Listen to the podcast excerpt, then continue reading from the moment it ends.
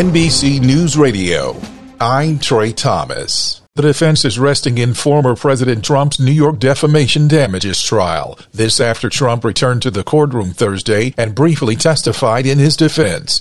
Last year, jurors found Trump liable for sexually abusing and defaming writer E. Jean Carroll decades ago. The trial is solely to determine how much money she'll get, if any.